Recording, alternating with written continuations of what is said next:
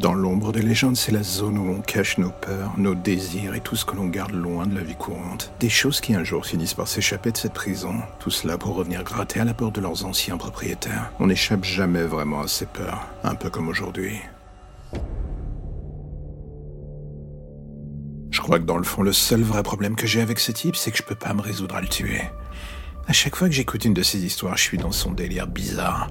L'imaginaire qu'il développe, c'est comme un miroir du mien. La différence entre lui et moi, pourtant, elle est quand même majeure. Lui, il se contente d'écrire ses fantasmes. Moi, par contre, je fais en sorte de les vivre. Je tue, je fais en sorte de ne plus me limiter à une simple envie. Ce n'est jamais sain de vivre sur ça. Les fantasmes, quels qu'ils puissent être, une pulsion de sexe, une envie de mort. Je le comprends, il fait en sorte d'exorciser ses démons et de les tenir à distance. C'est une attitude que je respecte d'une certaine manière. Mais moi, je suis encore et toujours ce qu'il rejette. La petite voix qu'il met au loin. Je me suis échappé de son imaginaire pour infecter le réel. Ou alors c'est juste son imaginaire qui m'a infecté. Ses propres fantasmes sont des rêves, tout aussi sexuellement transmissibles qu'une chaude pisse, on va dire. Je suis un cobaye plutôt consentant, c'est ça le souci. J'ai mis du temps à accepter ce que j'étais. Une pourriture dans le fond, un homme devenu tellement invisible aux yeux du plus grand nombre que j'avais enfin l'occasion de pouvoir les observer, les étudier et choisir mes victimes sans éveiller le moindre soupçon. Et vous savez quoi? Plus j'écoutais ces histoires, plus je voyais entre les lignes chez lui la même addiction que moi pour la souillure. J'avais mis des années à chercher quelqu'un à qui transmettre mes découvertes. Et au détour d'un lien, j'étais tombé sur lui, par le plus grand des hasards.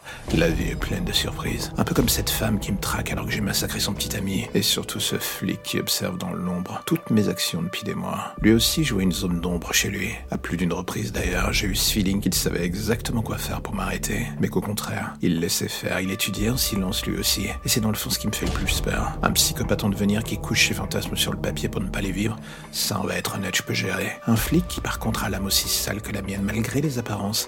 Et surtout un badge pour cacher tout cela. Je vais être honnête, ça m'inquiète déjà un peu plus. Et là, d'un coup, alors que je le regarde se réveiller lentement, je me demande ce que je vais faire avec lui. Lui ouvrir les yeux sur son potentiel, ou l'ouvrir au sens littéral pour mieux le comprendre, et voir ce qui ne fonctionne pas correctement chez lui à la différence de moi.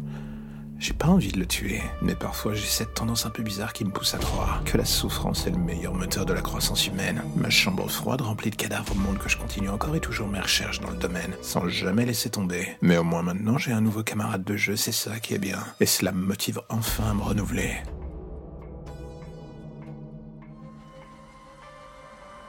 Et voilà, c'est la fin de l'épisode du jour, alors j'ai envie de faire un petit message rapide. Si vous aimez le projet et que vous avez envie de le soutenir, plusieurs options s'offrent à vous. En parler, le partager ou le soutenir via le Tipeee mis en place. Dans les deux cas, que ce soit pour le soutenir d'une manière ou d'une autre, tous les liens pour vous y retrouver sont dans la description de chaque épisode. Impossible de les manquer.